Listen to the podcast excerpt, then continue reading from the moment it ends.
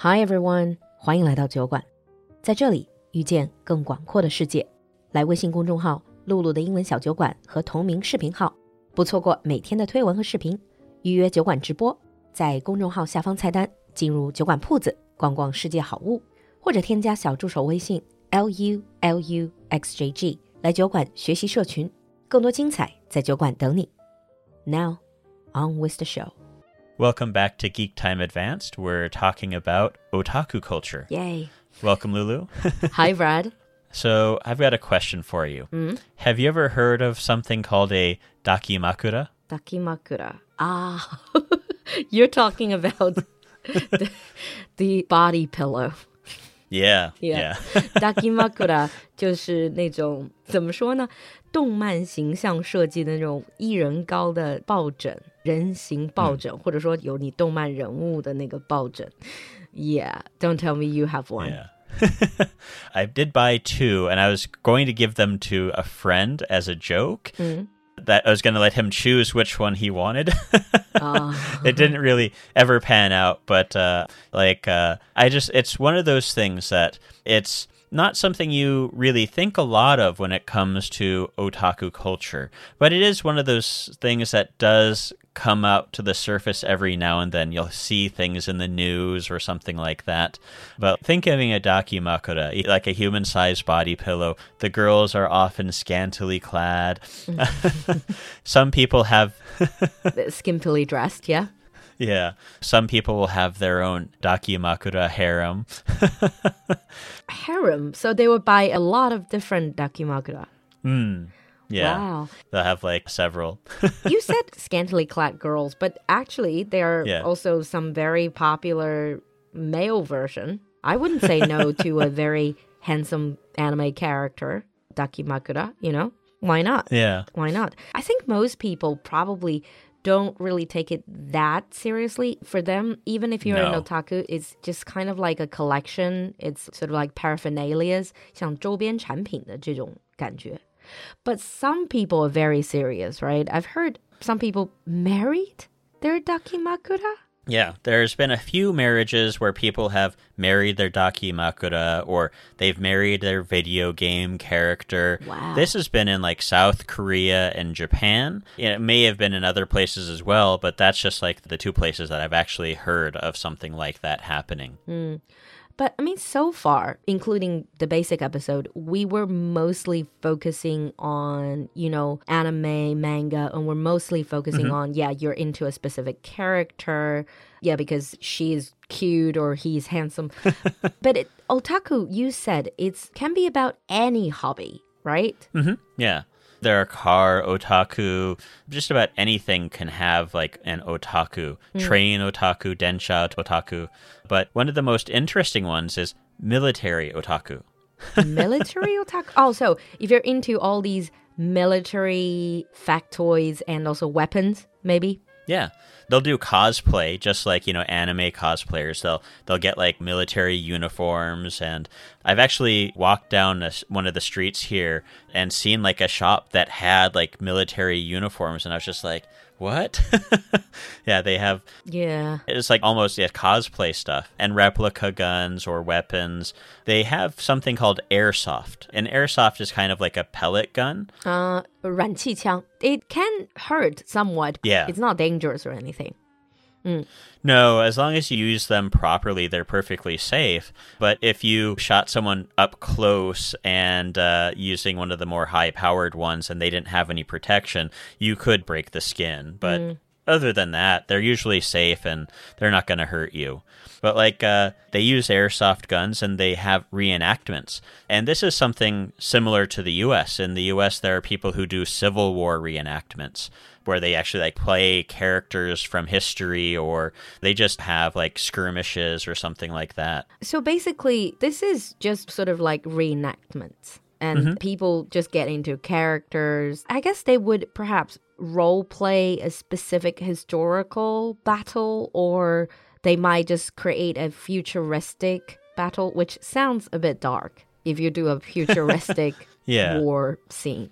Yeah, they just do whatever they want to do. They might do like what if scenarios, like what if this side won or what if that side won. And so they might, uh, but oh. they don't just reenact the battle, they like reenact everything that goes along with it. I remember one day I was doing some laundry. I was at a coin laundry shop. Three guys walked in and like their whole military get-ups. Oh, and I was like, what, what is going on? well, they, then they take off their get-ups to throw them in the washing machines because they just came back from doing like one of their reenactments, and I was just oh, okay, All okay, right. I'll just go back to my thing. yeah, I mean that's gonna spook me out. That's uh, I think it's one thing if you're into sort of military knowledge, so factoids, or even if you collect replicas or like models. But it's another yeah. thing if you dress up in military uniforms. I don't think you're allowed to do that in China. I'm not sure, but I think, you know, some countries definitely have laws and regulations against that because it, you can cause panic, right? So that's something. In the US, like, uh, you're not allowed to portray yourself as a police officer. You could have like a something similar to a police outfit, but if you put on like a fake badge that's and you try to do something as a police officer would, you would get in really big trouble. Yeah, because you're impersonating the police. But then that's a whole yeah. other issue. But talking about military otaku, I can share with you a little bit about one of my cousins. This is very interesting. She's a manga artist and she's very good actually. She's a professional.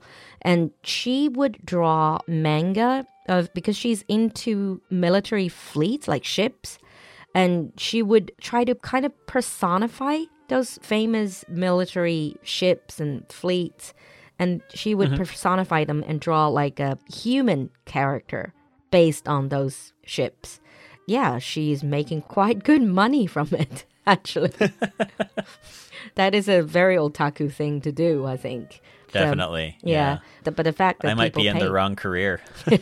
well, yeah, if you can draw, why not?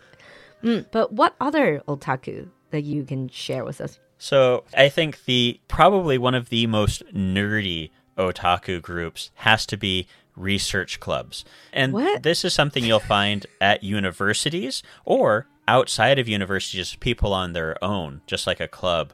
Yeah, a research club. You got together to do research? Are you serious? Yeah. what people will do is they'll get together in a group. And this is one of the groups that will have, you know, often will have their own like office or a place to discuss their research. Mm. But they'll do something on akin to a, a PH level research. They'll create their own journal and publish it, self publish, of course, but they often will do topics about like science fiction or anime, and they'll try to talk about like this character means this, and they'll go into like some really deep stuff. Oh. And kind of oh. talk about why the author used this symbolism in their anime. you actually see that similar sort of topics and discussions in comedy like Big Bang Theory. They would often go into yeah. really lengthy debate about very specific scene like in a sci-fi movie or so all that kind of research clubs so yeah. they are going to focus on their obsession for example if you're obsessed with an anime character then you will just do phd level research and even yeah. publish your own journals. Actually, secret, like, just to be honest, that sounds awesome. I would love to do yeah. that. It'd be so great. It would be fun, I think. Like, I think it'd be great to just have a place where you can meet up with people and just discuss whatever it is that you like to talk about. Yeah. I don't think people do that enough nowadays. Exactly. I think most people just talk about very pragmatic stuff. This is what I found, especially once you reach a certain age. You people expect you to just focus on making money, providing for your family, mm -hmm. having kids, raising your kids, all of these. While all of these are your responsibilities, it would be nice to have a little bit of me time that you can truly just feel comfortable about being yourself exactly. with like minded people. Mm -hmm. Yeah research clubs sound fun. yeah, I cannot believe I'm saying this, but yeah, they truly sound fun. Now, to end our discussion today, I do want to talk to you about your forecast or what you think is going to happen in the future. Do you think, because last time you mentioned otaku now is getting, people see it in a more positive light less mm-hmm. negative. Yeah. There's less social stigma. What do you think is going to happen in the future? Well, something that I've seen is they're trying to kind of destigmatize otaku mm. culture. When I was in Akihabara like a few months ago, there were politicians who were there talking to basically otaku and telling them that we want to make you just like normal people. We want everyone to not think of you as as being so different. And, and they weren't just talking about that. There's like a lot of uh, like laws and things about you know, copyright. A lot of people write doujinshi and they make their own manga and they do self-publishing and stuff like that. A lot of them don't make any money. It's just something they do for the love of it. But companies, of course, you know, are, are trying to punish people who do that. And so the politicians, you know, are going out and saying, look, we want to we want to protect your rights. We want to let you continue to ah. do what you do, and we want to destigmatize way people think about you. So uh, it's something that you see. But there's also been before that happened, right? There were a few attacks on otaku. There was like one guy who went into Akihabara and like stabbed a few people and things like that. Like really showed people that we've been stigmatizing the otaku group for a little bit too long now. Yeah. We need to let up and uh, and start treating them like regular people. But to be completely honest, to be an enthusiast in anything, as long as your hobby is not hurting people I don't see any problem with that. It's just like if you yeah. like manga, I like knitting. It doesn't. Mm -hmm. Why would people judge you or me? That sort of thing. I think the biggest reason why people were judging people was just be was mostly because they had difficulty communicating outside of their group. Yeah. Yeah, I just think that you'd be so lucky to have a lifelong mm hobby that you can devote your passion and devote your free time into it. That's what makes life worth living, really. Yeah, I think I need to get back into my otakuness. I'm pretty sure you are already in your full on otakuness. And on that note, we would ask you to leave any comments. Do you have any sort of like otaku level hobbies? Maybe even guilty pleasures, leave us a comment in the comment section. And thank you, Brad, for coming to the studio. No problem. Have a good day. We'll see you next time. See you next time, everyone.